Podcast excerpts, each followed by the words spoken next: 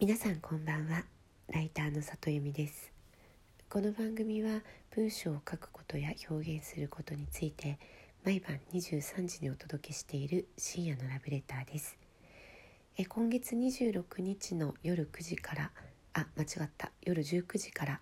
えー、ラジオトークさんのカフェで行うオフ会なんですけれども、えー、応募いただいておりましてありがとうございます。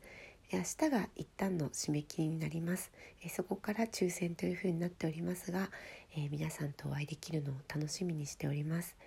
応募の方法は、えーと、プロフィール欄にリンクを貼ってありますので、えー、よかったら是非ポチッとしてください。え今日はですね編集さんとの相性という話をしてみようと思っています。実は私最近この編集さんと一度どこかでお仕事させていただきたいなと思っていた編集さんに連絡を取ってみたんですね。でそれはまああの私の方の企画の持ち込みだったんですけれどもちょうどその編集さんも別件で、えっと、私にご連絡を取ろうとしてくださっていたところであの来月に頭ぐらいにまた会いましょうという話になりました。でその編集さんとあのお話というか、まあ、チャットをしていてあすごいなと思ったことなんですけれども私がまあこういう企画を持ち込みたいんですけれどもご興味の範囲ですか？みたいなことをお尋ねしたところ、まあ、すごく丁寧に読んでくださった後に、えー、なんかご自身が得意なところ私が得意なところっていうのは例えばこういうジャンルとかこういうことでうんと逆に苦手なことはこういうことだったりしてなんかそんなところも知っといていただいてお付き合いできるといいですねっていうメッセージをいただきましたでそれだけじゃなくてこう里由美さんってこうこうこういうタイプの書き手だと思うから私との相性で言うとこういうところがいいかもしれませんねみたいなことを書いてくださったんですね。で私それにすごい感動しましてあこういうやり取りをあの企画の話を突っ込んでする前にさせていただけるのって幸せだなっていうふうに思ったんです。っていうのもあのいろんな著者さんがいますが、えー、やっぱりね著者さんにとって相性のいい編集さんと、まあ、残念ながらそうじゃなかった編集さんっているのかなって感じることがあるんですよね。で、えっと、不思議なことにあのこの編集さんの時だけものすごい売れるっていう著者さん結構いらっしゃいますし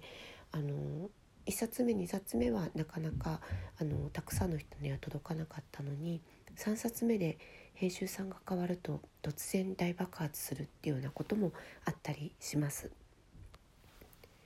で面白いのがあのベストセラー本をたくさん出される編集さんが全ての著者さんに対して、えー、相性がいいかっていうと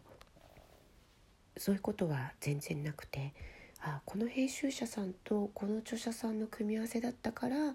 こんな風に、えー、たくさんの人が読まれたんだなってなることが多いなと思うんです。